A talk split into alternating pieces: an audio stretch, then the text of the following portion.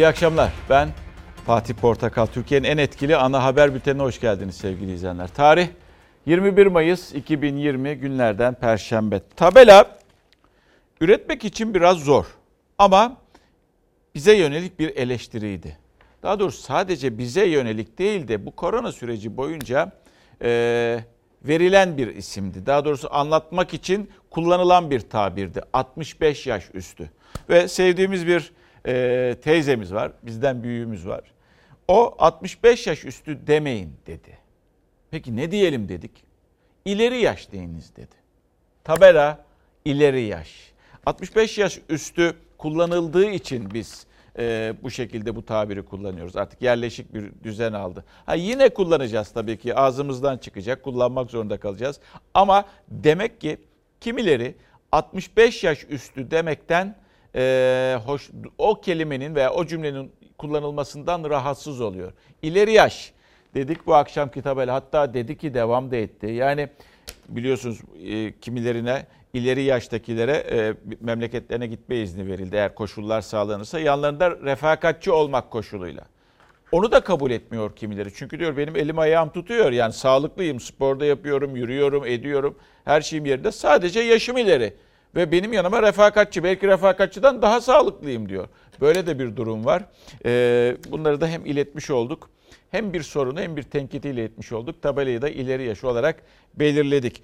Ee, ilerleyen dakikalarda yine e, veriler gelecek Sağlık Bakanlığı'ndan. E, onu da sizlere aktaracağım, paylaşacağım. Bu arada tabii korona ile gireceğiz. Korona ile e, devam edeceğiz ama bir yapılan bir araştırma vardı. E, yapa, e, araştırmayı yapan da girişim araştırma şirketi korona ile ilgili bir araştırma yapıyor. Onun detayları var. Birazdan aktaracağım sizlere. Artık korona haberlerinden bıktık diyor izleyen veya okur gazetede veya televizyon izleyeni. Ya inanınız ben bıkmadım anlatmaktan. Yani neticede haber paylaşmak zorundayız. Korona da hem dünyanın gündemi hem Türkiye'nin gündemi. Ama evet ya yani bıkkınlık olmasa da insanlarda artık ah yeter artık ya yeter artık ya dediğinizi hisseder gibiyim. Çünkü zaman zaman ben de haberleri sunarken benzer hissiyat içerisinde oluyorum. Ama bu benim işim anlatmak zorundayım. Çünkü bizler haber yapmak, haber paylaşmak zorundayız. Geldik. İşte o haberlerden ilki 24 saati e, güncesi diyelim, koronanın güncesi.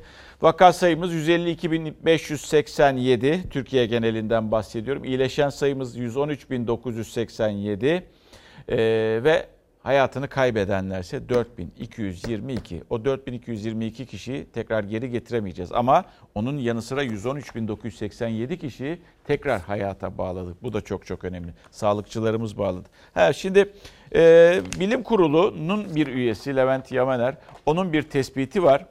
E, çünkü biliyorsunuz bugün de belki aynısı gelecek. Test sayısında bir azalma var. Vaka azaldığı için test sayısı da düşüyor dedi. Yani şöyle bir şey test sayısını yapıyorsunuz. E, filyasyon yöntemiyle bizde yapılıyor. Filyasyon yöntemiyle de yapıldığı için e, yani hasta olan kişi bu. Bunun yanındaki etraf temas ettiklerine yönelik e, operasyonlar veya tahliller yapılıyor, analizler yapılıyor ve sonrasında da e, test sayısı ona göre de azalıyor. Türkiye geneline veya sağlıklı insanlara yönelik de bir çalışma henüz daha başlamadı ama önümüzdeki günlerde olacakmış. Esas mesaj Sağlık Bakanı'ndan geldi. Ee, Başakşehir'de şehir hastanesinin tamamı açıldı bugün ve e, orada e, bu müjde diyeceğim artık bu müjdeyi verdi. Hastalık kontrol altına alınmıştır. Hastanelerimizde beklenen yoğunluk olmadan hastalık kontrol altına alınmıştır. Kritik eşik aşıldı. Sağlık Bakanı salgının kontrol altına alındığını açıkladı. Yeni vaka sayısı binin altına düştü. 20 Mayıs'ta 972 vaka tespit edildi. Hayatını kaybedenlerin sayısı ise 23. 1092 hasta sağlığına kavuştu. Daha az test yapılmasının nedenini hem bakan hem bilim kurulu üyeleri açıkladı. Testle ilgili bildiğiniz gibi bilim kurulunun kimlere test yapılabilir diye bir algoritması vardı. Bu çerçevede müracaat edenlerden numuneler alınarak yapılmış oluyor. Hastaneye direkt başvuranlara yapılan testlerde durum ne? Orada da düştü mü başvuru sayısı? Tabii ki e, çok net görüyoruz bunu. Hastaneye başvuran e, hastayım diye başvuranların sayısında da e, ciddi bir düşüş var. Bizim yaptığımız filyasyon biliyorsunuz. Çok meşakkatli bir şey olmasına rağmen çok hedefe yönelik bir tarama test. E, bu nedenle biz Yani testler azaldı, sayıda bunun için azaldı diyemeyiz. Çünkü çok noktasal e, ve hedefe yönelik bir filyasyon taraması yapıyoruz. Hasta sayısının düşmesiyle birlikte hastayla teması bulunanların sayısı da azalıyor. O yüzden yapılan test sayısı da düşüyor. Ne kadar filyasyon testiydi? Ne kadar hastaneye başvuranlara yapılan testlerdi? Böyle bir oran var mı elimizde? Çoğu filyasyon, tam kesin bir oran veremem ama çoğu filyasyonla bakılan testler bunlar. Ama tabii söylediğiniz gibi bir kısmı da hastaneye direkt başvuranlara yapılan testler. Sağlık Bakanlığı da yeni bir tarama sistemine hazırlanıyor. Özellikle havalimanlarında ve belirli bölgelerde bulunan herkese yapılacak koronavirüs testi. Sadece pozitif vakalar değil, hastalığı yenmiş ve bağışıklık kazanmış olanlar da tespit edilecek. Bütün toplumun hem PCR değeriyle hem antikor çalışmasıyla onunla ilgili de bir çalışma TÜİK ve halk sağlığımız arasında e, görüşmeler yapılarak bir noktaya gelmiş oldu ve orada da biz toplumdaki yaygınlığını daha net görmüş olacağız. 150 bin kişilik bir tarama yapılacak. Burada hem toplumda ne kadar fazla vakamız var, ne kadar taşıyıcımız var bunları da görmüş olacağız. Vaka sayılarının binin altına düşmesi salgının bittiği anlamına gelmiyor. Önlemler devam ediyor. 29 Mayıs Cuma günü camiler ibadete kısmen de olsa açılacak. Ama öncesinde Ramazan bayramı için bayram namazı kılınmayacak. Ee, burada Güney Kore'den bir bilgi vermek gerekiyor. Çünkü neden? Ee, acaba tekrar pozitif çıkma olasılığı var mıdır kişilerin? Hastasınız, iyileştiniz ama tekrar e, pozitif olabilir misiniz veya bulaştırıcı olabilir misiniz de Güney Kore'de bir e, araştırma yapılıyor. Hastalık Kontrol Merkezi taburcu olan COVID-19 hastalarının yeniden pozitif çıkma ihtimallerine karşı iyileştikten sonra iki hafta karantinada kalmalarının gerektirip gerektirilmediğini ortaya çıkarmak için bir araştırma yapılıyor. Ve araştırmanın sonrasında e, iyileştikten sonra testleri yeniden pozitif çıkan, testleri yeniden pozitif çıkan COVID-19 hastalarının bulaştırıcı olmadığı e, tespit ediliyor. Bu da e, COVID-19 için yani koronavirüs için önemli bir e, bulgu. E, bunu da Güney Koreli e, bilim adamları ortaya çıkardı. Şimdi geldik bir başka konu. E, tabii ki HES kodu diye bir şey duyduk. Nedir bu HES kodu? Dün duyduk bunu. Önemli. Hayat eve sığar var ya, hayat eve sığarın baş harflerini aldığınızda HES ortaya çıkıyor. Peki, Sağlık Bakanı söyledi bunu. HES kodu vereceğiz dedi vatandaşlara dedi, yurttaşlara. Şimdi merak ediyorsunuz. HES kodu nedir? Bir işte 10 10 e, basamaklı bir e, sayı mıdır? Veya 3 e, rakamdan mı oluşmaktadır? Harften mi oluşmaktadır? Peki nereden alacağız? Nasıl alacağız? Ne işe yarayacak? Ömür boyu cüzdanımızda mı saklayacağız? Aklımızda mı saklayacağız? Şifreler bölümüne onu mu yazacağız? İşte HES'le daha doğrusu HES kodu diyelim artık. HES başka şeye de gidiyor çünkü. HES kodu için bilmemiz gerekenler. Mobil uygulama üzerinden alacağınız kodu kullanarak uçak ve tren seyahati yapabileceksiniz. Bireyler risk taşımadığını, hasta veya temaslı olmadığını bu uygulama aracılığıyla gösterebilecek.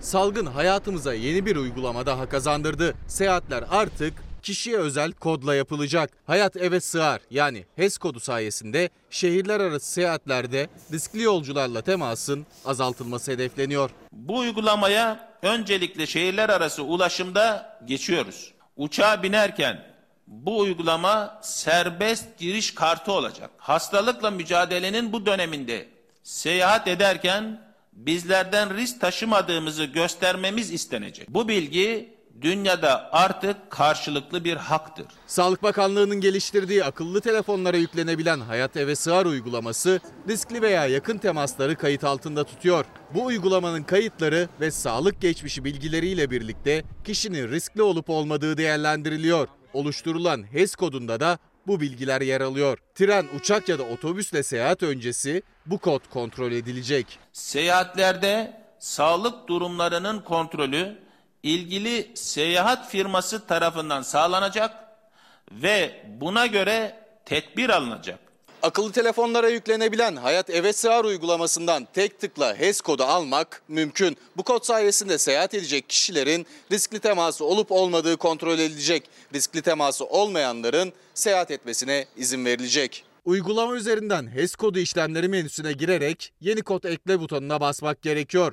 Oluşturulan kodu bir başkasıyla paylaşmak mümkün. Kişiler oluşturdukları kodu kullanarak ya da temasların menüsünden riskli temasları olup olmadığını kontrol edebilir. Hayat Eve Sığar mobil uygulaması üzerinden HES kodu oluşturulabileceği gibi kısa mesaj yoluyla da HES kodu alınabilecek. Akıllı telefonu olmayanlarsa kısa mesaj yoluyla bu koda ulaşacak. HES boşluk kimlik numarası boşluk kimlik seri numarasının 4 tanesi ve kodun kullanılacağı gün sayısını girerek 2023'e göndermek yeterli. Kişisel bilgi paylaşmadan sadece bu kodla kişilerin riskli olup olmadığı değerlendirilecek. Üstelik bu kod sayesinde kişiler Covid-19'a yakalandığında daha önce temas ettiği kişilere de ulaşmak daha kolay olacak. Kod sayesinde kimse kimlik numarası gibi kişisel bir veriyi başkasıyla paylaşmak zorunda kalmayacak. Sonradan bir yolcuya eğer virüs bulaştığı tespit edilirse yolculuk esnasında temas ettiği kişilerin takibi yapılacak. HES kodu ilk olarak karayoluyla seyahatte ardından 4 Haziran'da Türk Hava Yolları'nın başlatacağı iç hat uçuşlarında kullanılacak. 10 Haziran'da ise dış hat seyahatlerinin HES kodu sayesinde yapılabilmesi planlanıyor. Bu da e, hayatımıza girdi. Korona ile birlikte hayatımızdaki yeniliklerden biri. HES kodu. E, önümüzdeki günlerde çok daha fazla bunu tartışacağız. İleri yaş tabelamız bugün 65 yaş üstüne gelen bir e, eleştiriydi, bir tenkitti, bir sistemdi aslında. Tenkit de değil de yani e, üzülmüşlerdi o yüzden.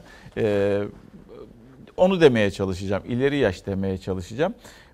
İki aydır kolay değil. Evdeler, çıkmıyorlar ama tabii haftanın e, pazar günü e, en azından hava almak için çıkıyorlar. Birkaç saatte olsa çıkıyorlar ileri yaştaki yurttaşlar. Dün e, Sayın Bakan Fahrettin Koca e, bir müjde, onlar için bir gerçekten müjde verdi. Aslında Cumhurbaşkanı anlatacakmış bunu. Ne var ki o bu konuya girmiş oldu az da olsa. 65 yaş üstü eğer sağlık koşullarını yerine getirirlerse, sabit bir adres gösterirlerse bir aydan e, ve bir aydan az olmamak kaydıyla ben orada kalacağım derlerse memleketlerine gidebilecekler veya yazlıklarına da gidebilecekler. İşte başvurular başladı. Diyeceksiniz ki 24 saat oldu başvurular aşağı yukarı. Dün bu saatlerdeydi. Sizce ne kadar olmuştur? İzniniz mi bu efendim? Evet bu biletimiz, izinimiz. E, E-Türk mü bir şeydi neydi? E-Devlet. E-Devlet aklıma kalmıyor. Aldınız gidiyorsunuz. Gidiyoruz. 6 ay burada kalıyorum, 6 ay Rize'de. Rize'yi özlediniz mi? He, uu, ne kadar ne kadar ne kadar. Ben bunda eldim, ben bunda eldim. Bir dur ne alır. Buranın sıcağı. Şimdi bizim oralarda cüller atmış mübarek. Bu sabah 9'da başladı 65 yaş üzerine seyahat izni ama memleketinin gülleri burnunda tüten Hatice Yakut gibi sadece bir günde 100 binin üzerinde kişi başvurdu İçişleri Bakanlığı'na ve iznini aldı. Onlardan biri de 110 yaşındaki Mustafa Çolak'tı. 110 yaşındayım. 110 yaşındasınız. Ha, Yolculuk nereye efendim? Malatya'ya. Sizin bir refakatçiniz var mı? Yok. Tek gidiyorsunuz. E, burada oğlanın yanında kalıyordum. İzin mi aldılar gidebilin diye? Lapor mu ne diyorlar? Onu aldık da yoksa almıyorlardı. Mart'ın 10'undan itibaren yaklaşık evdeyim. Jandarma gibi bir oğlum var. Nefes alamıyoruz. Hareketsizlikten kilo aldık. Zaten belirli yaştayız. Ağrılarımız başlıyor. Koronavirüs salgını başladığından beri en sıkı tedbirler 65 yaş üzeri için alındı. Aylardır evdelerdi. Son iki haftadır da sadece pazar günleri 12 ile 18 arası dışarı çıkabildiler. Uzmanlar artık uyarılarını sıklaştırmaya başlamıştı. 65 yaş üzerinin evlerde psikolojisi bozuluyor diye. Bayram öncesi iyi haberi Sağlık Bakanı duyurdu. E-Devlet ve İçişleri Bakanlığı e-başvuru sistemi ve Alo 199 vefa destek grupları üzerinden izin alanlar seyahat edebilecek. Seyahat etmek isteyen 65 yaşın üzerindekiler ilk başta telefonlarıyla İçişleri Bakanlığı'nın Alo 199 hattını arayarak başvuruda bulunacaklar. Ama ilk izinleri aile hekimleri verecek. Aile hekimleri koronavirüs belirtileri göstermemesi şartıyla ve son 3 yıl içinde organ, kemik nakli olmayanlar, İmmün ve böbrek yetmezliği bulunmayan tüm 65 yaş üzerine izin verecek. İzni aile hekimlikleri otomatik olarak kaymakamlıklara iletecek. Gidemeyeceğiz herhalde. Ben bu arada evde tabii yürümeyince iki aydır ayağım takıldı, düştüm. Ee, belimde kırık oluştu. Sağlık şartlarına uyan 65 yaş üzerindekiler sabit adres belirtmek şartıyla en kısa bir aylığına ve isterlerse yanlarına bir refakatçi de alarak yola çıkabilecekler. Şartları mesela bana uymuyor. Ben Bursa'da ablam var. Ee, çok yaşlı, hiç yürüyemiyor, çok hasta. Onu istiyorum göreyim ama işte yanımda biri olacak, o götürecek, o getirecek. İlla şart değil. O zaman iyi. Seyahat izni çıkar çıkmaz kimi sevdiklerine, kimi memleketine, kimi de yazlığına gitmek için planlara başladı. Ama gittikleri yerde de 65 yaş üzeri için uygulanan sokağa çıkma kısıtlamaları geçerli olacak. Bir yere gidebileceğini düşünmek bile insanı rahatlatıyor. Allah kısmet ederse var Kuşadası'na gitmeyi düşünüyoruz. Yazlıkta kalacağız. Denizin mis gibi kokusu. Onları özledik. Kimi seyahat planlarına başladı, kimi de hızlıca hemen iznini aldı. Çoktan yola çıkmak için hazırlandı bile. Hatice Yakut da onlardan biri çok özlediği memleketi Rize'ye doğru birazdan yola çıkacak. Saat kaçta otobüs? 5. 5. Hayırlı yolculuk. Sağ ol Allah razı olsun. 65 yaş üzerinin seyahat iznine ilgisi büyük oldu. Bayram öncesi otogarlarda 65 yaş üzeri yoğunluğu bile yaşandı. E-Devlet'ten izin aldık. Kırşehir'e gideceğim. Hevesliyim. Vatanıma gidiyorum, evime gidiyorum. Şimdi e, bakın çok sevdiğim bir arkadaşımın annesi isim lazım değil. E, kendisi ileri yaşta yani 65 yaş üstünde ve e, kimileri bu süreç içerisinde biraz da alıngan da olabiliyorlar. Herkesi kastetmiyorum. Herkesin yapısı başka. E, yani duygusal yapısı başka. Ve e, belki de evden çıkamadıkları için, belki de işte o özgürlükleri kısıtlandığı için kimileri belirsizlikten dolayı da olabilir. Kimileri hatta sokağa bile bu şeylerde verilen izinlerde çıkmıyor. Neden? İşte e, siz uyarır, siz yaşlısınız işte maskenizi takın, işte aman elinizden tutayım, aman şöyle yapayım vesaire gibi kimi tavırlar veya tarzlar e, yaşanabilir endişesiyle e, üzülebileceklerini, alınabileceklerini düşünüyorlar ve çıkmıyorlar dışarı. E, biraz da e, dikkat edelim. Yani dikkat etmekte fayda var onlara yaklaşırken. Bu korona sürecinde maalesef bu gibi olaylar, e, bu, bu kısıtlamaları da gördük. Ama kötü de olmadı. Sonuca baktığımızda iyi bir şey, iyi bir kararmış. Onlar da biliyorlar zaten iyi olduğunu. Şimdi Sosyal Yardımlaşma ve Dayanışma Vakfı personelleri kadroyu hak ediyor demiş. Bu ilk defa gördüğüm bir şey. Lütfen sesimiz olur musunuz diye de iletmiş. E, SYD çalışanları, SYD ve SYDV'lilerin iç işleri iç işlerine bağlansın diye de bir e, tabela etiket baş, yapmışlar. Bir başka soru herkesin kafasında bu var. Bugün Mayıs'ın 21'i. Artık havalar güzelleşti gibi. Yani bahar ayları, yaz aylarındayız ve e, önümüz yaz. Tatil yapabilecek miyiz? Sizler bu soruyu birbirinize sorunuz. Sormuşsunuzdur ama işte haber anlatıyoruz ya şu anda. Sizler yine birbirinize sorun. Dönün yan tarafınıza, sağınıza veya solunuza. Tatil yapabilecek miyiz? Herkes bu soruyu soruyor. Bilmiyoruz tatil yapabilecek miyiz? Ama tatil yapabilmemiz için çalışma var. Turizm Bakanlığı tarafından yapılıyor bu çalışma. Ve bunun adı sertifika verilecek bazı otellere. Ve bu, bu uygulamanın ismi de sağlıklı tatil uygulaması olacak.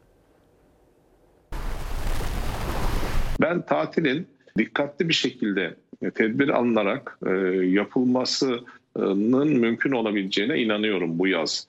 Çünkü tatil bir ihtiyaç. İnsanlar bunaldılar. Aylardır evlerindeler. Sertifikasyon şirketleri e, gizli bir şekilde kurallarını uyulup uymadığını bir kere kontrol edecekler. Bilim Kurulu önerdi, Turizm Bakanı açıkladı. Haziranda oteller açılıyor. Turizmcilerle oturulan masadaysa kurallar belirlendi, genelge yayınlandı. Şartlarını yerine getirip sağlıklı turizm belgesi alan işletmeler bakanlık tarafından ilan edilecek, tatilcilere önerilecek. Sertifikalı tatil döneminde her şey dahile sıfır temas da eklendi. Tabii bu arada da bir de otele geldiklerinde bu belgenin gerçekliğini görmek isterlerse de verilen sertifikaların üzerinde QR kodu dediğimiz bir sistem olacak. Buradan hangi e, işlemler yapılmış, ne zaman bu belge alınmış hepsini tatilcilerimizin görme imkanına sahip olacaktır. Türkiye Otelciler Federasyonu Başkanı Sururi Çorabatır, Kültür ve Turizm Bakanı Mehmet Nuri Ersoy ile yaptıkları toplantının ardından hazırlıkların başladığını açıkladı. Ve Mayıs sonuna kadar da aşamalı bir şekilde turistik tesislerin bu sertifikayı almasını sağlayacağız. Havuz ve plajda şezlong arası mesafe, termal kamera, temassız ateş ölçümü, dezenfeksiyon halıları tedbirlerin ilk gözle görülenleri olacak. Genel kullanım alanlarına girişler içinse el dezenfektanları ve mümkünse otomatik kapı sistemi kurulacak. Öncelikle sosyal mesafe kurallarına uyulacak. Havuz suyu ile ilgili bununla ilgili çok soruyla karşılaşıyoruz. Klor miktarları ile ilgili değişimler söz konusu olduğunda biz bunları çok yakından takip edip uygulamayı en üst seviyede uygulayacağız. Havuzun klor miktarı virüsün üremesine engel olacak seviyede tutulacak. Tek kullanımlık ürünler odada misafirlere sunulacak. Hamam, sauna, masaj gibi hizmetler sağlıklı turizm sertifikası bulunmayan tesislerde hizmete açılmayacak. Plaj ve havuz havluları kapalı poşetler içinde veya görevli tarafından verilecek. Her şey dahil sistemi ise devam edecek ama bazı şartlarla. Müşterinin büfelerle ilişkisini, e, temasını kesmek konusunda tedbirlerimizi alıyoruz ama şunu kamuoyuna duyurmak istiyorum. Açık büfe standartlarımızda kesinlikle ve kesinlikle bir azalma olmayacak. Riski yönetmek lazım. Geçen yıllara göre çok düşük bir kapasiteyle bu hareketliliğe izin legit ve çok sıkı kontrollerin alınacağı söyleniyor. Denetimciler ise tatilci olarak yani kimliklerini saklayarak teftiş yapacak. Açık görüldüğünde sertifika iptal edilecek. Tatilcilerin aklındaki en önemli iki soruysa artan tedbirlerin maliyeti tatilciden mi çıkacak ve riskin boyutu yaz aylarında ne olacak? Hem turizmciler hem de bilim kurulu olumlu konuştu. Afişe ettiğimiz fiyatları 2019 senesinde yapmıştık. Onun için maliyetlerimizin artması söz konusu olsa bile biz bu fiyatlarda herhangi bir değişiklik etmey- yapmayacağız. İlla denize gitmek zorunda değilsiniz. Yani yayla turizmi var, e, kültür turizmi var. Yani bence tatil için farklı formatlarda geliştirebiliriz. Tabii şimdiden nasıl hazırlıklar yapıyorsunuz bilemiyorum ama hocamızın dediği gibi de alternatifler çoğalabilir veya çoğaltabilirsiniz. Şimdi sevdiğim bir başka abim var. Ondan bir mesaj gelmiş. İsmi vermeyeceğim yine. Ee, Fatih bize verilen ad tırnak içerisinde yazmış. Kıdemli vatandaş. Ee, belki daha uygun demiş. Esprisi de yapılıyor. Latifesi var. Kıdemli vatandaş. Güzel vallahi. O da güzel. Ama yaşlar çok çabuk ilerliyor. Yani geldim şimdi 52 yaşındayım. Ve şöyle bir geçmişe bakıyorum. Ya ben ne yaptım ki yani diyorum yani. Yani duygusallaştım biraz şu anda farkındayım ama çok çabuk geçiyor zaman. Ve o zamanı bir türlü yakalayamıyorsunuz. Geriye dönüp baktığınızda e, gitmiş. Evet, andan mutlu olmak gerekiyor herhalde. Önemli olan da o. Şimdi geldik ama bazen sizin mutluluğunuzu kaçırabiliyor kimileri. Biliyorsunuz o tipleri de. Her neyse geçelim. O konumuzla alakalı değil zaten. Gülüp geçiyorsunuz. Şimdi geldik. Ha, ama mesaj okuyayım pardon. Ee, 20 yaş altı onlar da biraz e, sıkıntılı. 20 yaş altı 48 gündür evde. Artık bu süreç psikolojik olarak bize zarar vermeye başlamıştır. Devlet bizi unuttu mu? 20 yaş altı neden hiç gündeme gelmiyor? Gündeme getiriyoruz.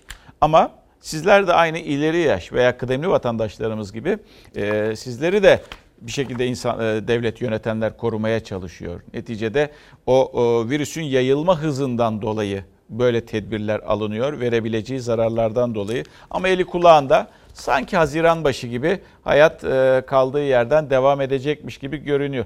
Veriler geldi. Peki veriler geldiyse bakalım nasıl olmuş. E, bak aa yine çok iyi.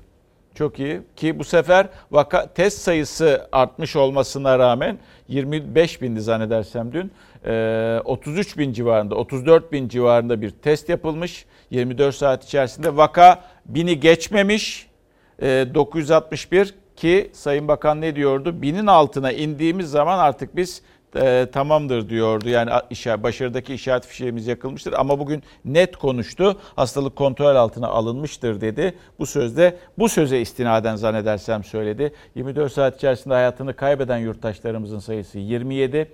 İyileşenlerin sayısı da 1003. Ama tabii burada filyasyon sistemiyle biz e, bulaşanları veya hasta olan varsa onları bulabiliyoruz. Nedir? Kişi rahatsız, onun yakın çevresine temas etmiş kişilere ancak yapılıyor bu test. Esasında belki de genele yaymak gerekiyor. Önümüzdeki günlerde yayılacak gibi de bir e, pilot çalışma olacakmış gibi. Dünle bugünü karşılaştırdık. 20.838'e 972 vaka. Hmm. 33 bine güzel 33 bin yani aşağı yukarı 34 bine de 961 vaka gibi iyi yani çok iyi gibi görünüyor. Test çok vaka düşmüş. E, genele bakacak olursak 4249 e, vatandaşımız hayatını kaybetti bugün itibariyle korona e, virüsle mücadele sürecinde.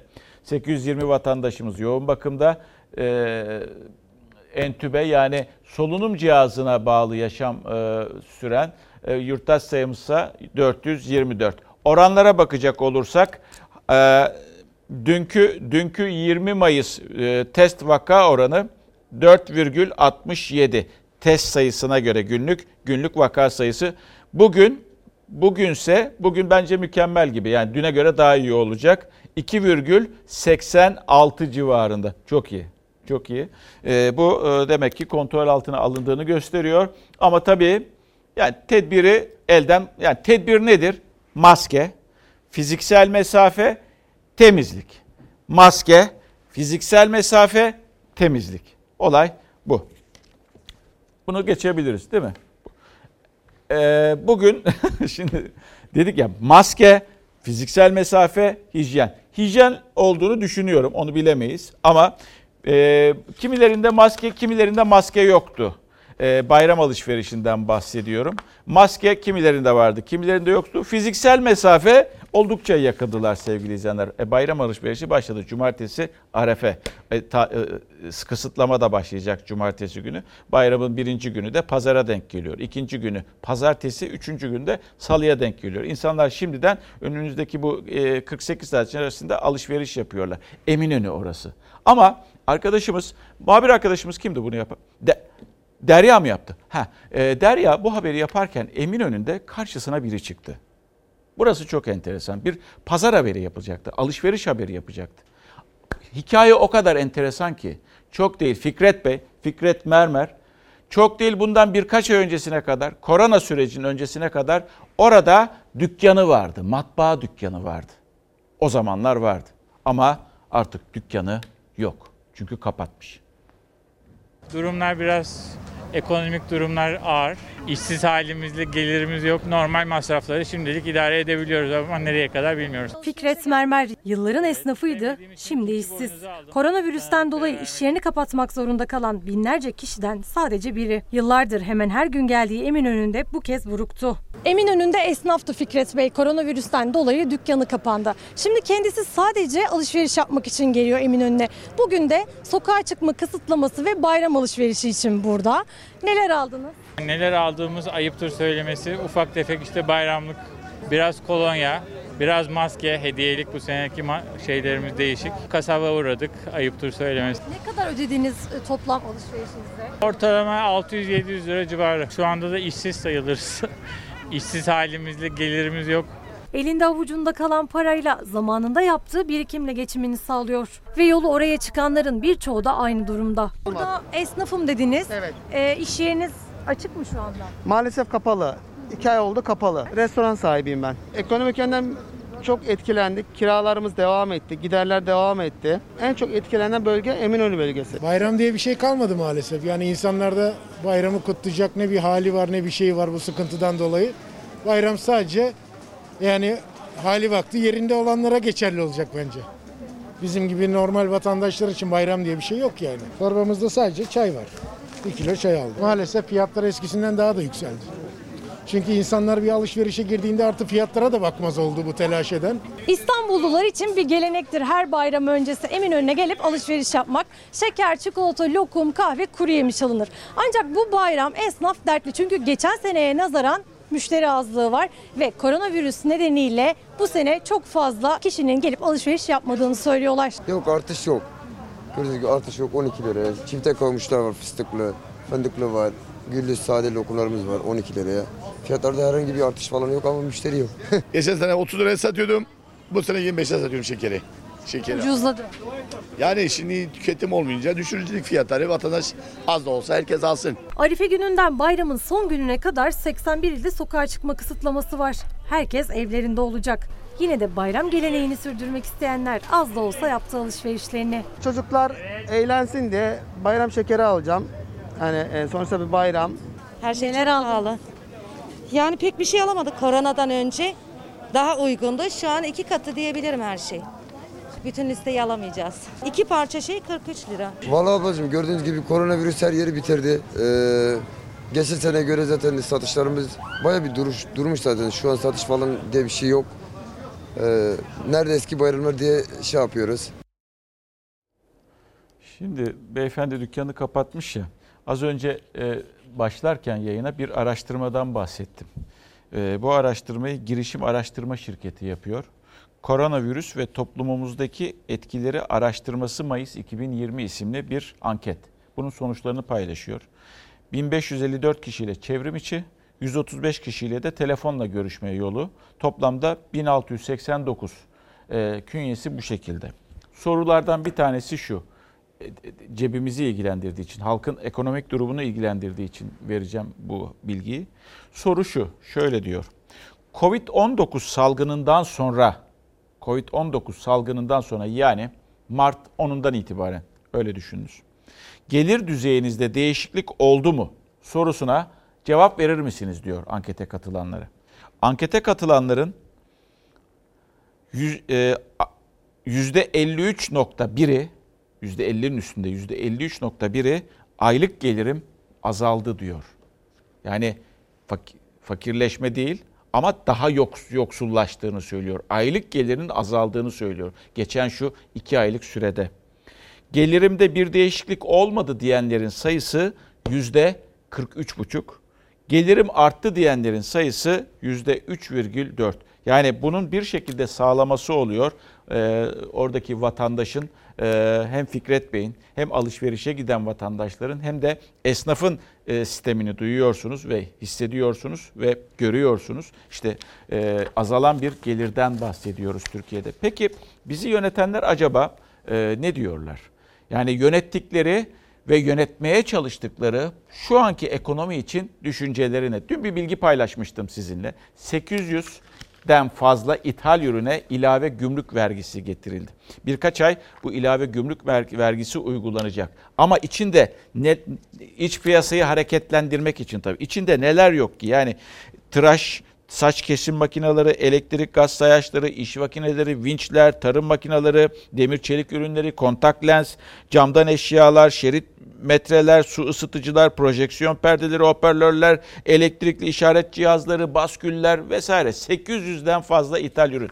Bunlar dışarıdan geliyormuş. Onu da öğrenmiş olduk. Sadece bir kısmı burada. Şimdi geçtiğimiz yıllarda Türkiye ekonomisini şöyle özetliyorduk. Üretim yok gibi bir şeydi. Üretimi bu iktidar unutturmuştu.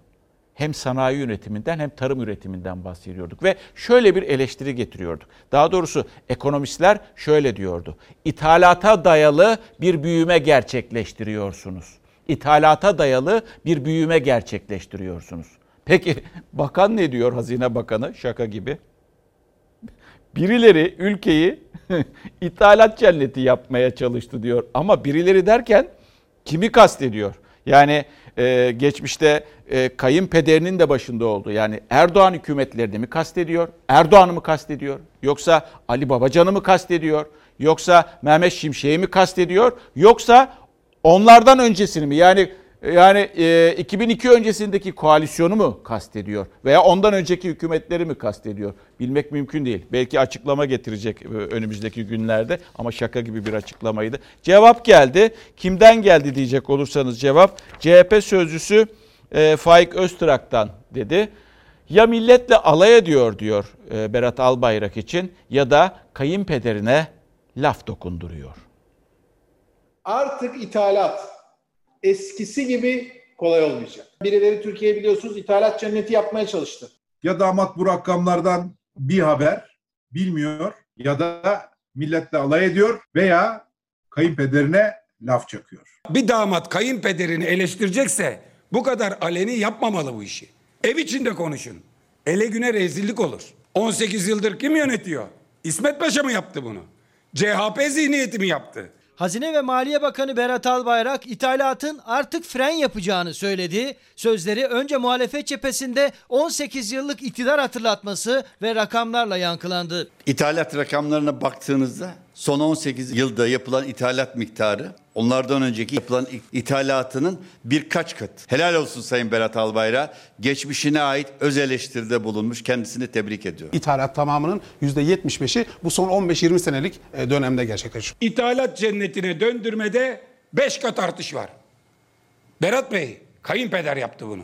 Türkiye'nin 2020 Nisan ayı ithalat rakamı %28'lik azalışla 12 milyar 957 milyon dolar, ihracatı ise 8 milyar 993 milyon dolar olarak gerçekleşti. 2019 yılını ise Türkiye 171 milyar 531 milyon dolarlık ihracat, 202 milyar 705 milyon dolarlık ithalatla kapatmıştı. Yerli üretimin dünya ile rekabetini tüm politikalarımızda artık daha da önceleyeceğiz stratejik ve ülkemizde üretim imkanı olmayan ürünler haricinde artık ithalat eskisi gibi kolay olmayacak. Gürcistan'dan saman ithal edip Arjantin'de ithal ettiğimiz Angus sığırlarını besledik. Burada besicilik dedik. Şimdi 800 kalem mala gümrük vergisi getirdiler. Para bitmiştir. 4 milyar e, Nisan ayında dış ticaret açık verdiğinizde e, artık buna rezervlerin yetmeyeceğini anlamış olup e, ithalatı kısmaya çalışıyor olabilir misiniz? Bakan Albayrak yeni ithalat politikasını Türkiye Odalar ve Borsalar Birliği'ne bağlı 365 oda ve borsa başkanıyla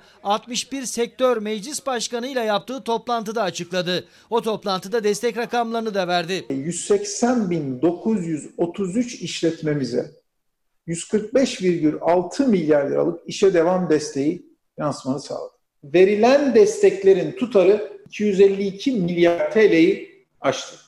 Bunun içerisine eğer ötelenen kredileri koyarsak, vadesi gelen ana para faiz ödemeleri koyarsak yaklaşık bu rakam 350 milyarı geçiyor. Çarpan etkisine baktığımızda yaklaşık 600 milyar TL'yi geçen bir rakama ulaştığımızı söyleyebiliriz. Durum harikadır. İstediği rakamı vermektedir. İnanan inanmaktadır.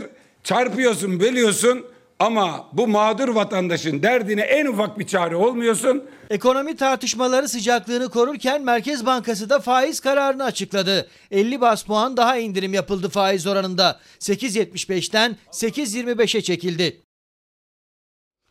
Berat Bey'in birileri derken kimi kastettiğini açıklaması gerekiyor. Yani bence Ali Babacan'ı kastediyor diye ben hissediyorum. Ama bu sefer de isim söylemedi. E, bu sefer de bu sefer de e, yani Erdoğan hükümetleri yani Erdoğan hükümetlerinden yine başında Erdoğan'ın başında olduğu hükümetten bahsediyor. Kimi kastediyor? Yani çok ucu açık. E, belki de açıklaması gerekiyor. Belki de bu cümleyi unutturmaya çalışacak. Ama bakın birileri ülkeyi ithalat cenneti yapmaya çalıştı diyor ya çok değil. Bundan bir sene önce mi diyelim artık? Bir buçuk sene önce 22 Aralık 2018'de Tarım Bakanı'nın şöyle bir sözü var. Bekir Pakdemirli'nin paramız var ki ithal ediyoruz. Ya patatestir ya soğandır ya da buğdaydır belki de yani bakliyat içinde olabilir. Ee, paramız var ki ithal ediyoruz. Buna ne diyeceksiniz? Belki Bek- Bekir Pakdemirli'yi de kastediyor olabilir. Bu sözden dolayı belki de o da olabilir. Peki Ankara'ya gidiyoruz. Ee, kasada doğru düz para yok. Her ne kadar sayısal bir takım veriler paylaşsa da Özgür Bey'in dediğine ben de katılıyorum. Yani benim karşıma böyle cümlelerle çıkma. Yani 300 milyon dolar, 500 milyon dolar yok. yok. E, kalem kalem çık. Belgeyle çıkması daha iyi olur. Ben onu görmek istiyorum. Şimdi e, geçen süreç içerisinde koronalı günlerde devletin kasasında paranın e, yeterli miktarda olmadığını da gördük. Çünkü devletin yardım ve desteği vatandaşlara kısıtlıydı. Hem çalışan kesime hem e, normal e, yani yurttaşlara yurttaşlar anlamında diyorum. Ve belediyelere de maalesef yardımda bulunamadı. Hem kendi belediyelerine hem de Millet İttifakı'nın belediyelerine. Ve özellikle Millet İttifakı'nın belediyeleri kendileri yüklendiler bazı yardımları, kampanyaları ve bütçelerinden kullanmaya başladılar. İşte Mansur Yavaş bu sözü çok tartışılacak. Belki önümüzdeki günlerde iktidar bunu çok değinecek. Bu sözü çok kullanacak belki de bilemiyoruz. Göreceğiz. Yarından sonra belli olacak. Yarınla birlikte belli olacak. Ve dedi ki ki bir de borçlanma istemişti geçtiğimiz hafta. O borçlanmayın da zaten çok az bir miktarını vermişlerdi. Hükümet yeni kaynak bulmaz ise belediyelere mecburen işçi çıkaracağız.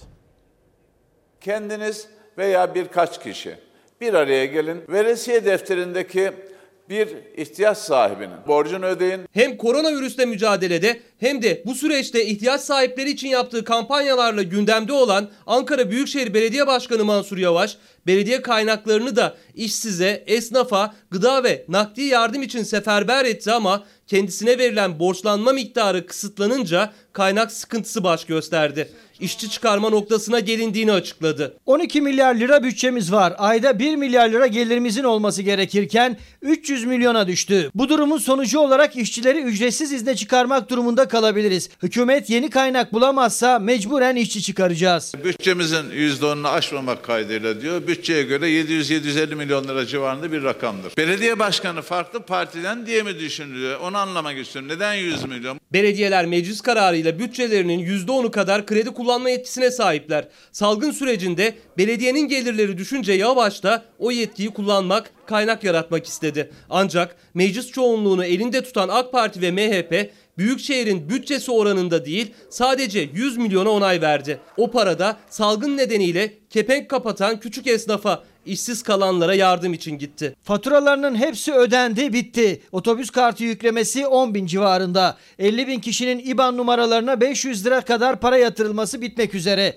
Bu çalışmalarda 500 bine yakın Ankaralıya dokunduk. Bütçeniz var. Kasada da paranız var.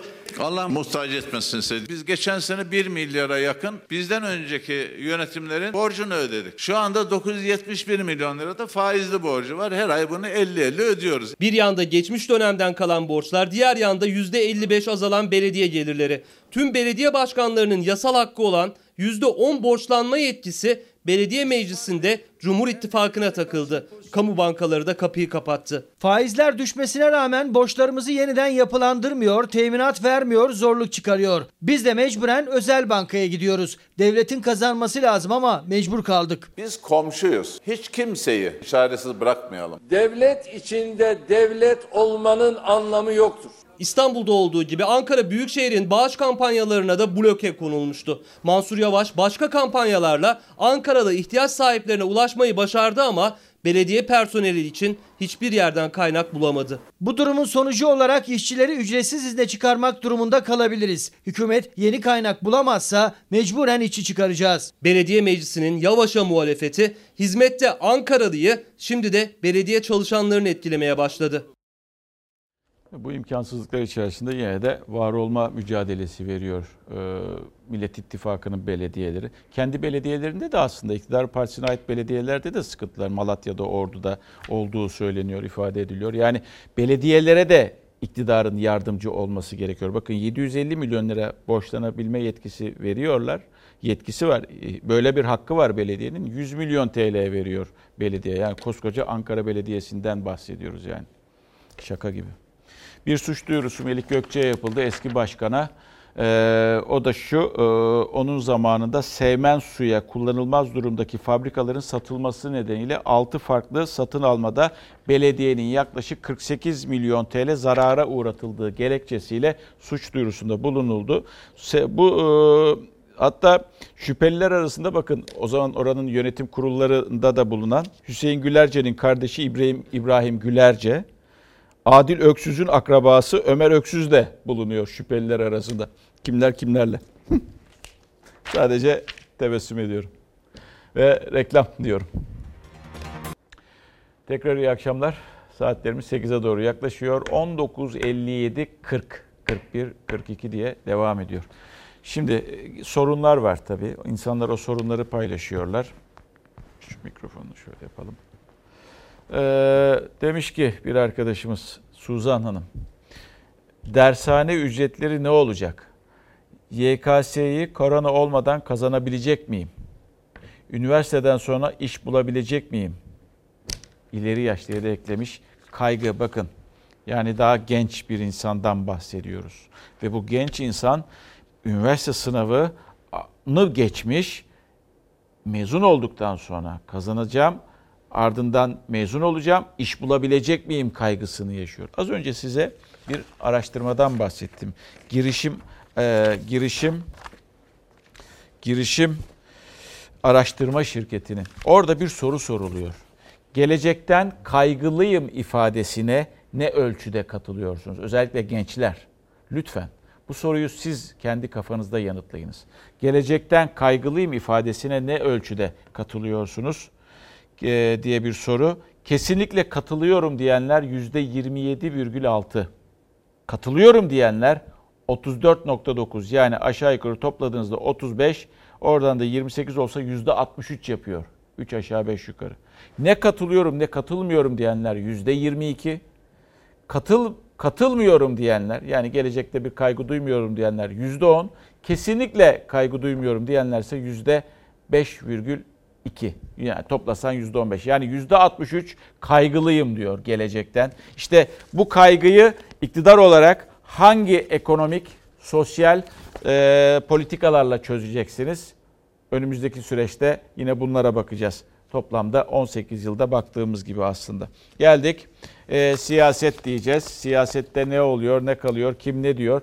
Erdoğan'ın bir sözü vardı Cumhurbaşkanı'nın e, CHP'ye yönelik bir suçlamaydı. Terör suçlamasıydı. E, PKK terör örgütüyle neredeyse aynı şekilde, aynı kefede tutuyordu e, CHP'yi kendi ithamıydı. E, ve e, Kemal Kılıçdaroğlu konuştu, e, Tele1'e konuştu zannedersem. Bizi sokağa dökmek istiyorlar dedi. Ama biz bu oyuna gelmeyeceğiz diye de diye de ekledi. Silah mı çekiyorsun halka? mı çekiyorsun? Gerginlik yaratmak istiyorlar. CHP'nin bütün gençleri sokağa çıkacak. Bunun hesabını soracak. Hayır. PKK'nın Van'da uzun namlulu silahlarla gerçekleştirdiği saldırıyı CHP'liler Adana'da hakaret ve yumrukla yapmıştır. Bu CHP'li belediyeleri kalkıp terör örgütüyle bir tutuyor. Akıl yok burada.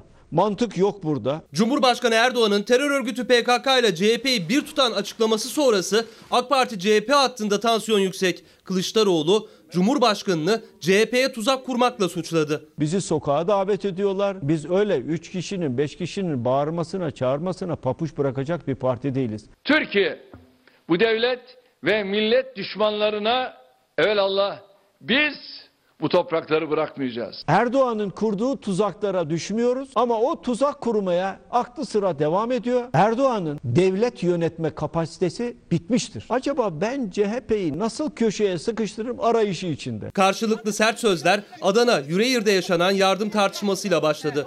Kendisi de kaymakamlığın Vefa Sosyal Destek Grubu çalışanı olan CHP Gençlik Kolları Başkanı Eren Yıldırım ailesiyle yürüyüşteyken iddiaya göre kaymakamlık önünde bir kamyona aktarılan malzemeleri görünce ne yapıldığını sordu. Kaymakamlık korumalarıyla aralarında gerginlik yaşandı. O anlara ait görüntüler de ortaya çıktı. Silah mı çekiyorsun halka? Sen halka silah mı çekiyorsun? Kaymakamın e, koruması silah çekiyor. Bakın biz görüntüleri de istedik. Vermiyorlar, gizliyorlar. Görülüyor ki Eren'in hiçbir suçu yok. Açığa alınması gereken kişi kaymakamın koruması. Silahla korkutma, ölümle tehdit bunların hepsi ortadayken mağduru alıp içeri atıyorlar. CHP MOBESA kayıtlarının yayınlanmasını istiyor. Hükümet kanadı sessiz. Cumhurbaşkanı Erdoğan'ın ise Van'da Vefa Sosyal Destek Grubu'na saldıran terör örgütüyle Adana Yüreğir'de yaşanan olay arasında benzerlik kuran açıklamaları var. Neden?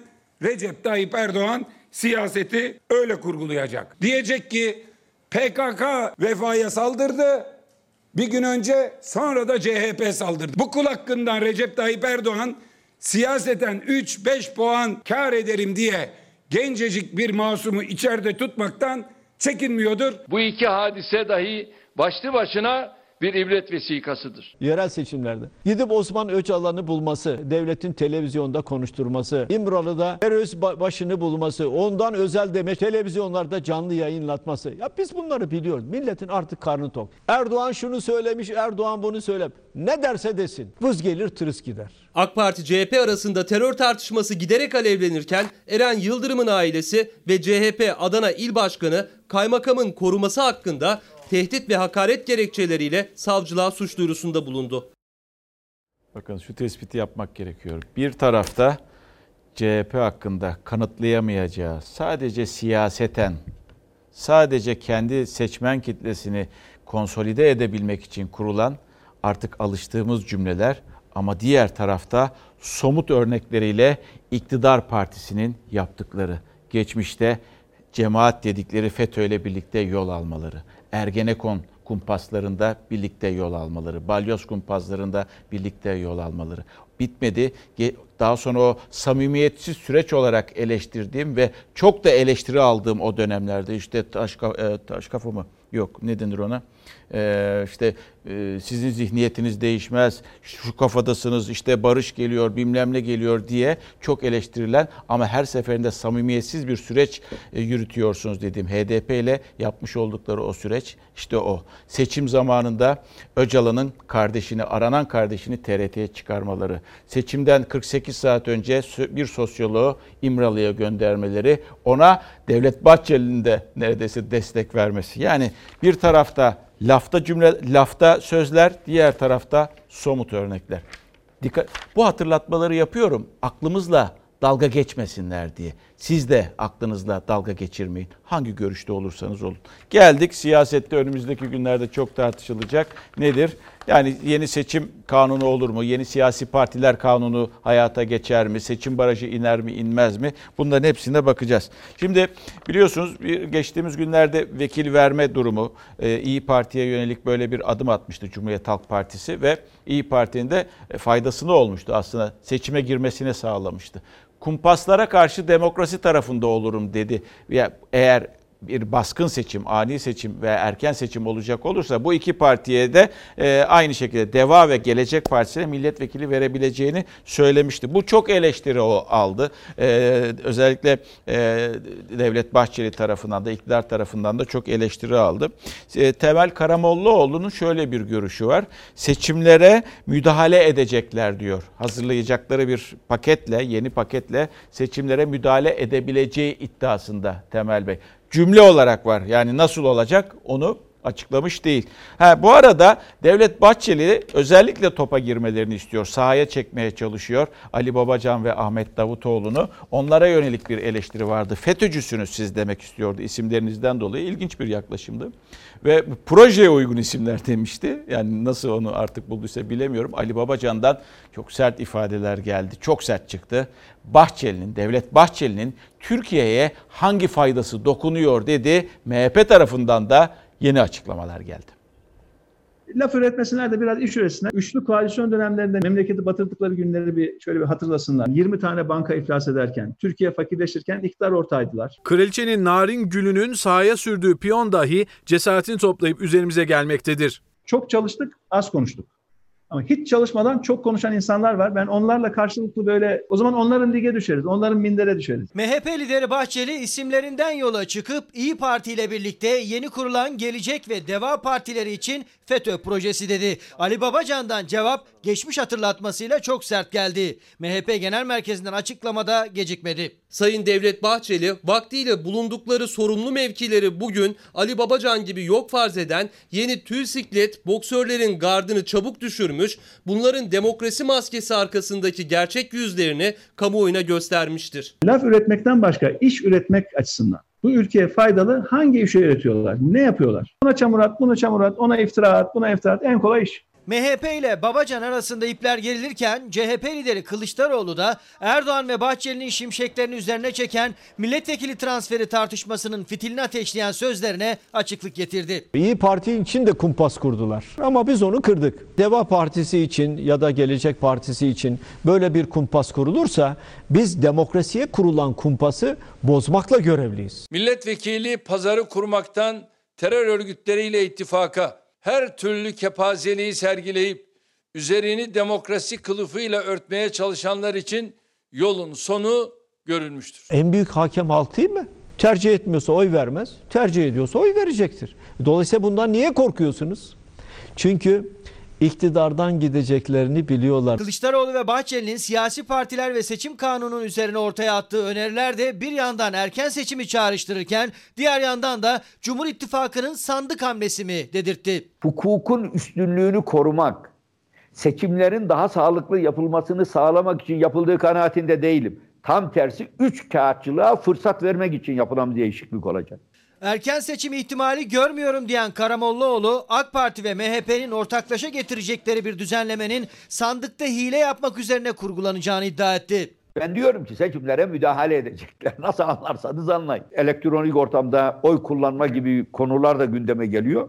Öyle bir şey olursa ömrü billah Türkiye'de iktidara gelen bir parti bir daha iktidardan gitmez. Hele de AK Parti iktidar ve orta bir çıkış yolu arıyorlar. Cumhurbaşkanlığı seçiminde yüzde 50 artı birden yüzde 40'a dönük bir revizyon yapılmasının sistemi daha da ucube hale getireceği aşikardır. Burada Türkiye'nin sizler de aynı fikirdesiniz. Yeni bir siyaset diline ve üslubuna ihtiyacı var. Şimdi sizler haberi izlerken 3 aşağı 5 yukarı siyasi figürleri siyasi arenada biliyoruz, tanıyoruz. Acaba diyorum ben işte Temel Karamollaoğlu, Meral Akşener, Ali Babacan, Ahmet Davutoğlu'nun üslubuna baktığımızda Kemal Kılıçdaroğlu bunlar sakin üslupta insanlar. Siyaset üslubunda uyumasalar yani kime Recep Tayyip Erdoğan'ın ve Devlet Bahçeli'nin sert üslubuna girmeseler, hiç umursamasalar. Yani onlar teröristler suçlayacaklar. İşte e, yine e, terör örgütleriyle e, terör örgütleriyle bağlantılı olduklarını söyleyecekler. Bağırarak konuşacaklar, ayrıştıracaklar, kutuplaştıracaklar. Hiç duymazdan gelseler, hiç cevap vermeseler. Nasıl olur acaba? Acaba o sert konuşanlar bu yumuşak üsluba dönüş yaparlar mı? Çünkü sert üslup üsluptaki kişilere yumuşak üslupta olanlar sert bir şekilde cevap vermeye çalışıyorlar. E, siyasetin üslubu belki bu şekilde yani onları çok da dikkate almadan bu iki ismi dikkate almadan belki de ayrı bir yol denenebilir. Farklı bir yol da denenebilir. Ülke de rahatlar, seçmen de rahatlar, yurttaş da rahatlar. E, peki rahatlama dedik. E, işçiye bakacağız biraz. Çünkü önümüzdeki günlerde e, işçiler fabrikalarına dönecekler. Fabrikalarına dönecekler ama çok değil. Belki bir hafta 10 gün sonra artık belki 15 gün sonra fabrikalar e, kapasitesiyle çalışmaya başlayacak. Peki o fabrikalarda koşullar yerine getirildi mi? Korona endişesi duyarak mı gidecek oraya işçi yoksa hayır benim iş yerim gerekli önlemleri almıştır. Sağlığımdan hiç endişe etmiyorum. Gönül rahatlığıyla işime gidiyorum mu diyecek tam kapasiteyle çalışmaya uygun bir durumda değil fabrikalar. Türkiye normalleşme yolunda adım adım ilerliyor. İş yerleri açılmaya, fabrikalar tam kapasiteyle çalışmaya hazırlanıyor. Ancak birçoğu işçilerin virüsten korunabilmesi için uygun koşullara sahip değil. Yeterli koruyucu tedbir alınmadan üretim sürdürülüyor ve işçilerin en büyük korkusu işçiler arasında hızla yayılıyor. Normal sayıların 3.2 katı üzerinde bir e, pozitif vakanın ortaya çıktığını biz iş yerlerinde görüyoruz. Virüs kapma endişeniz var mı? Evet tabii ki de var efendim. İster istemez toplum alanlarda olduğumuz için virüse kapmış şeyimiz olabilir. Türkiye'de salgına rağmen fabrikalarda üretim devam etti ve üretimin en önemli kolu olan işçiler bu süreçte salgın riskiyle karşı karşıya çalışmak durumunda kaldı. Normalleşme sürecinde fabrikalar ve iş yerleri tam kapasite üretime geçmeye hazırlanıyor ve bunun için almaları gereken bazı önlemler var. Yemekhaneler, servis araçları, dinlenme alanları işçiler arasında virüsün yayılması açısından büyük risk taşıyor. Birleşik Metal İş Sendikası'na göre Türkiye salgın sürecinde üretimi tam kapasiteyle sürdürecek durumda değil. Bu konuda Avrupa'yı örnek verdi. Maskelerini e, mutlaka takıyorlar. 1,5-2 metre aralıklı mesafelerle çalıştırılıyor. Testler yapılarak pozitif veya negatif olma durumu da e, ölçülüyor. Şu an peki bu fabrika tam kapasite çalışıyor mu? Şu an tam kapasite çalışıyor. Ama mesafe olduğundan dolayı bazı makineleri kapatmak zorunda kaldık. 30 tane makine varsa bunu 15'e düşürdük. Bir servis arabacına 15 kişi biniyordu. E şimdi 7 kişiye düşürdük. Birbirimizle temas etmeden çalışmaya çalışıyoruz. Bu fabrikanın yemekhanesinde salgın öncesinde masalar birbirine daha yakın ve işçiler 4 kişilik masalarda birbirleriyle yakın olarak yemeklerini yiyorlardı. Ancak salgın başladığı gün oturma düzeni değişti. Sandalye sayısı ikiye düşürüldü. İşçilerin sosyal mesafe kuralına uymaları için yerlerde sırayı beklerken durmaları gereken çizgiler var. Aynı zamanda daha önceden açık olarak servis edilen ekmekler, sular, kaşık ve çatal gibi malzemeler artık paketlere girdi ve işçilere bu şekilde servis ediliyor. Sürekli maskelerimiz yenileniyor, maskeler dağıtılıyor. Bu sürekli başımızda oluyor. Onlar Türkiye'de salgın sürecinde çalışmak zorunda olan işçilerin sadece küçük bir kısmı ve ne yazık ki diğerleri onlar kadar şanslı değil. Ücretsiz izin asla kullandırmadık. Ve ben kendilerine de bir söz verdim. Ne olursa olsun biz beraber kader birliği yaptık. Kesinlikle sizleri maaşınızı yatıracağım diye söz verdim. Yani iş işçi sağlığını korumak önemli. İş güvencesi çok daha önemli.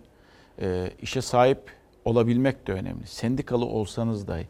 Bir zamanlar çok değil bir süre öncesine kadar e, biliyorsunuz Çorlu tren faciası, Ankara'da hızlı tren olayı, kazası yaşandı, hayatını kaybedenler vardı. Orada e, karayollarında bu kazaların neden meydana geldiğini, niçin bunların yaşandığını anlatan bir de bir sendika vardı. Birleşik Taşımacılık Sendikası ve Birleşik Taşımacılık Sendikası iddialarına göre bazı üyeleri, sendikanın bazı üyeleri sürgüne gönderiliyor.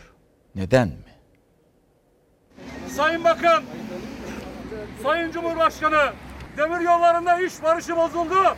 İnsana ayırıyorlar. Son yıllarda üst üste yaşanan tren facialarında hazırladıkları raporlarla kazaları aydınlatan belgeleri kamuoyuna açıklamalarıyla dikkat çeken Birleşik Taşımacılık Sendikası üyeleri Ankara Garı önünde eylemdeydi. İddialarına göre salgın günlerinde BTS üyelerine sürgünler başladı. Arkadaşlarımızın arasında kanser tedavisi görenler var. Eşi yatalak olanlar var. Tansiyon hastaları var.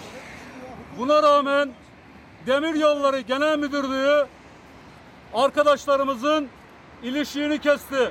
Birleşik Taşımacılık Sendikası üyeleri 89 demiryolu çalışanının Devlet Demiryolları Genel Müdürlüğü tarafından çalıştıkları illerden başka yerlere görevlendirildiklerini ve kendi üyelerinin istekleri dışında tayin edildiklerini iddia ediyor. Üstelik bazılarının kronik hasta, bazılarının ise eşinin ve çocuklarının bakıma muhtaç olduğunu söylüyorlar. Ya Zonguldak'ta da bir yerde il dışına çıkma yasağı var. Bu adam şimdi Sivas'a nasıl gidecek ya? Siz de buyurun birlikte gidip birlikte izah edelim. Seslerini genel müdüre de duyurmak istediler ama içeri alınmadılar. Oturma eylemi yapmalarına da polis izin vermedi. Bak size zorluk çıkartmayacağız. Taşkınlık yapmayacağız. Bir saat bir oturma Şurada yarım saat bir saat bir oturun. Ondan sonra da açıklamamızı yapıp. Ya yoksa bunlar duymuyor ya. Polisleri bir eylemci olarak değil, devlete hizmet eden bir memur olarak ikna etmeye çalıştılar. Bak sizdeki atamalar durduruldu. 22 bin tane emniyet görevlisi durduruldu. Burada 90 tane il dışına çıkması yasak olan insanların sürgünü çıktı. Buna siz yardımcı olmazsanız kim yardımcı olacak? Şimdi biz e, size yardımcı olmak istiyoruz ama kurumumuz görüşmek istemiyor sizinle. Devletseniz bak haklıdan yana olacaksınız. Devlet Demiryolları Genel Müdürlüğü demiryolları memurlarını içeri aldırmadığı için kimseyle görüşemeden eylemlerini sonlandırdı Birleşik Taşımacılık Sendikası. Sendikalar önemli Ee, ama Türkiye'de biliyorsunuz e, kimi sendikalar maalesef e, ideolojik olarak da kendilerine yakın olanları seçiyorlar. Kimileri iktidarla birlikte yol almak istiyor zaten. İşçi veya memur sendikası olsun fark etmiyor. Önümüzde örnekleri var. Şimdi Dünya Bankası Başkanı var David Malpass. Diyor ki küresel ekonominin %5 kadar küçüleceğini söylüyor. Ya biz de nasibimizi alacağız. Ve uyarıyor dünyadaki insanları. Milyonların geçim kaynağı yok oldu. Dünya genelindeki sağlık sistemleri baskı altında. Tahminimiz tahminimiz 60 milyon kişinin aşırı yoksulluğa itileceği yönünde. Dünyada yoksulluğun artacağını söylüyor Dünya Baş, e, Dünya Bankası Başkanı. Ha, sağlık sistemleri e, baskı altında demişken Türkiye korona sürecinde aslında sağlıkta iyi olduğunu gösterdi.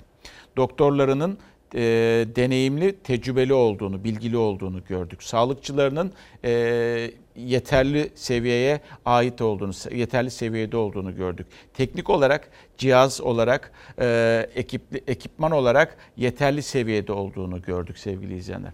Ha, işte sağlık konusuna geleceğiz. Bir hastane açıldı İstanbul'da. Şehir hastanesi. Ee, Başakşehir tarafında yani Trakya tarafında iki telli taraflarında 2682 yataklı yanlış duymadınız 2682 yataklı bir şehir hastanesi. Peki adı nedir diyeceksiniz. Adı adı Çam ve Sakura diyeceksiniz ki ne demek bu? Haberde duyacaksınız. Kredisi özel bir şirkete yaptırıldı. Kredi Japonya'dan alındı. Devlet hazine garantisi verdi. Adı da Çam ve Sakura Hastanesi oldu. Ya Allah, Bismillah.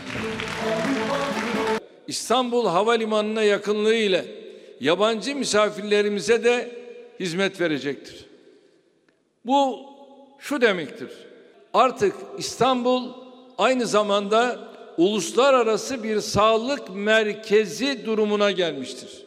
2682 yatak kapasiteli Başakşehir Çam ve Sakura Şehir Hastanesi açıldı. Japonya'nın kredi desteğiyle yapılan hastanenin açılışına Japonya Başbakanı Shinzo Abe de video konferans yöntemiyle katıldı. Hastaneye neden bu adın verildiğini de Cumhurbaşkanı Erdoğan açıkladı. Japonya'nın sembolü olan sakura yani kiraz çiçeğini isminde bulunduran bu hastanenin İstanbul halkına sonsuza dek sağlık ve esenlik getirmesini diliyorum. Bizim Erguvan gibidir sakura. 15-20 gün kadar bu çiçekler kalır. Ama yeşilini muhafaza eder. Çam çok sağlıklıdır.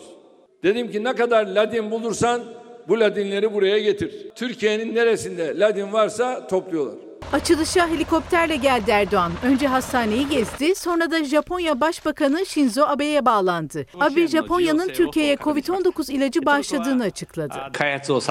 Japonya'da geliştirilen ve koronavirüs tedavisi için bir umut olabileceği düşünülen ilacından bahsedersem, insani bakımdan biz bu ilacı arzu eden ülkelere bağışlayarak klinik araştırmaları geliştireceğiz. Bu çerçevede ilacı Türkiye'ye de bağışlıyoruz. Kendisine şahsım, milletim adına çok çok teşekkür ediyorum. Açılışta konuşan Sağlık Bakanı Fahrettin Koca da hastanenin sağlık turizmi açısından önemli olacağına dikkat çekti. Türkiye'yi sağlık turizminde önemli bir marka haline getirmek hedefinin en önemli yapı taşlarından birisi 30 bin nitelikli yatağı ile şehir hastaneleri olacaktır. Sağlık turizmi 20 Mayıs itibariyle başladı. Yurt dışından gelecek hastalar özellikle şehir hastanelerine kabul edilecek. 31 ülkeden talepler alınmaya başlandı. Hem hastaların hem de refakatçilerin iki gün öncesinden COVID-19 testlerinin negatif çıkması gerekiyor. Türkiye Tabipleri Birliği Başkanı Profesör Doktor Sinan Adıyaman'a göre ise bu dönemde sağlık turizmi çok riskli. Hastaları yurt dışından testler negatif olmasına rağmen hasta yani COVID-19 hastalarını tedavi amaçlı Türkiye'ye getirtebilirsiniz. Bu da bu kişiler saatli bomba gibi hastanelerin içerisine dolaşılacaktır. Bakın eleştirdiğim nokta özel bir şirkete yaptırılıyor. Kredi Japonya'dan alınıyor ve biz 25 sene boyunca artık anlaşma nasılsa kira ödeyecek devlet o şirkete yapan inşaat şirketine. Yerde devlet tarafından tahsil edildi. İşte ben şunu diyorum. Birçok insan da onu soruyor. Biz yapamaz mıyız? Devlet böyle büyük projeleri yapamaz mı? Neden e, müteahhitlere bu kadar çok para ödeniyor? Dışarıdan kredi alıyor neticede. O da para kazanmak zorunda, para yatırıyor. Neden böyle oluyor? Çünkü cebimizden daha fazla para çıkıyor. Eleştirdiğimiz nokta aslında bu. Hayırlı olsun Çam ve Sakura Hastanesi. Tabii e, bu süreç içerisinde diş hekimleri de çok zorlandı. Çünkü onlar e, muayenehanelerini kapattılar. Kimileri işte bekleme halinde ama artık tamam diyorlar. Yani sizler de soruyorsunuz vatandaş olarak dişlerimizi göstermek zorundayız ki hepimizin çoğunluğumuzun sorunu olabiliyor. Rahat rahat gidebilirsiniz. Tüm kliniklere e, vatandaşlarımız güvenle gidebilirler. Fevkalade önlemler alınıyor. Hasta aralarında bakın muayene salonuna girişten itibaren kliniği dezenfekte ediyorsunuz. Tüm e, giysiler yani steril giysiler değişiyor ve e, tekrar aynı şekilde giyinip aynı şekilde her hastaya sıfırdan bakılıyor. Yoğun önlemler altında tekrar hasta kabul ediyor diş hekimleri.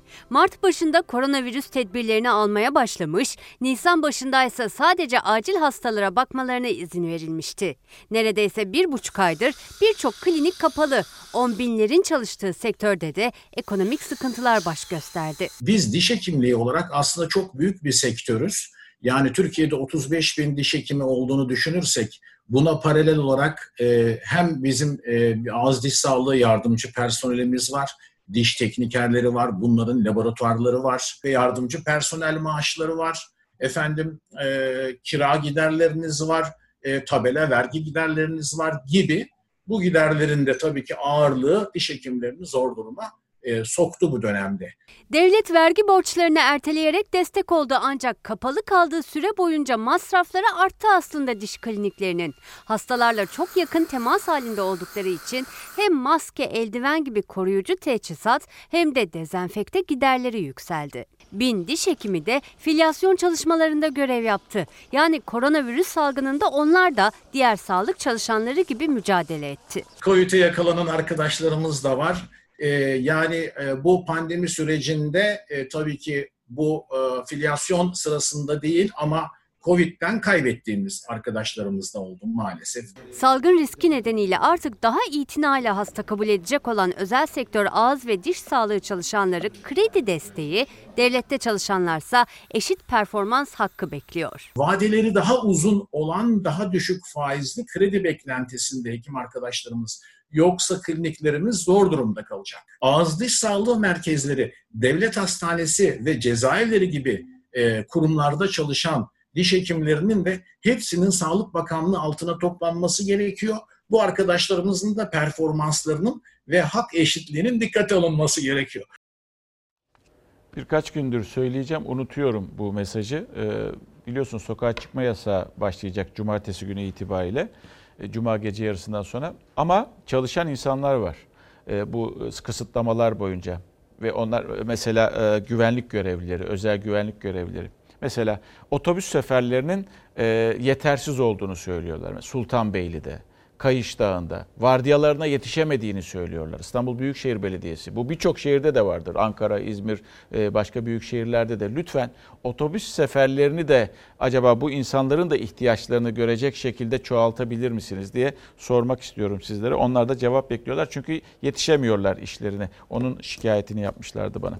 Ve yurtta ne oluyor? İzmir'den ilginç bir uygulama geldi. Önümüzdeki günlerde bu herhalde e, iyice bir hayata geçirilecek İzmir'de. Burası kordon boyu e, sosyal mesafe çemberi yapıldı. Normalleşme takvimi adım adım ilerliyor. Belediyelerde kontrollü sosyal yaşam için yeni tedbirler alıyor. İzmir Büyükşehir Belediyesi yeşil alanlarda çemberli sosyal mesafe uygulaması başlattı. Çemberler içerisinde sosyal mesafe kuralına uyarak arkadaşlarımızla kordonun tadını çıkarıyoruz.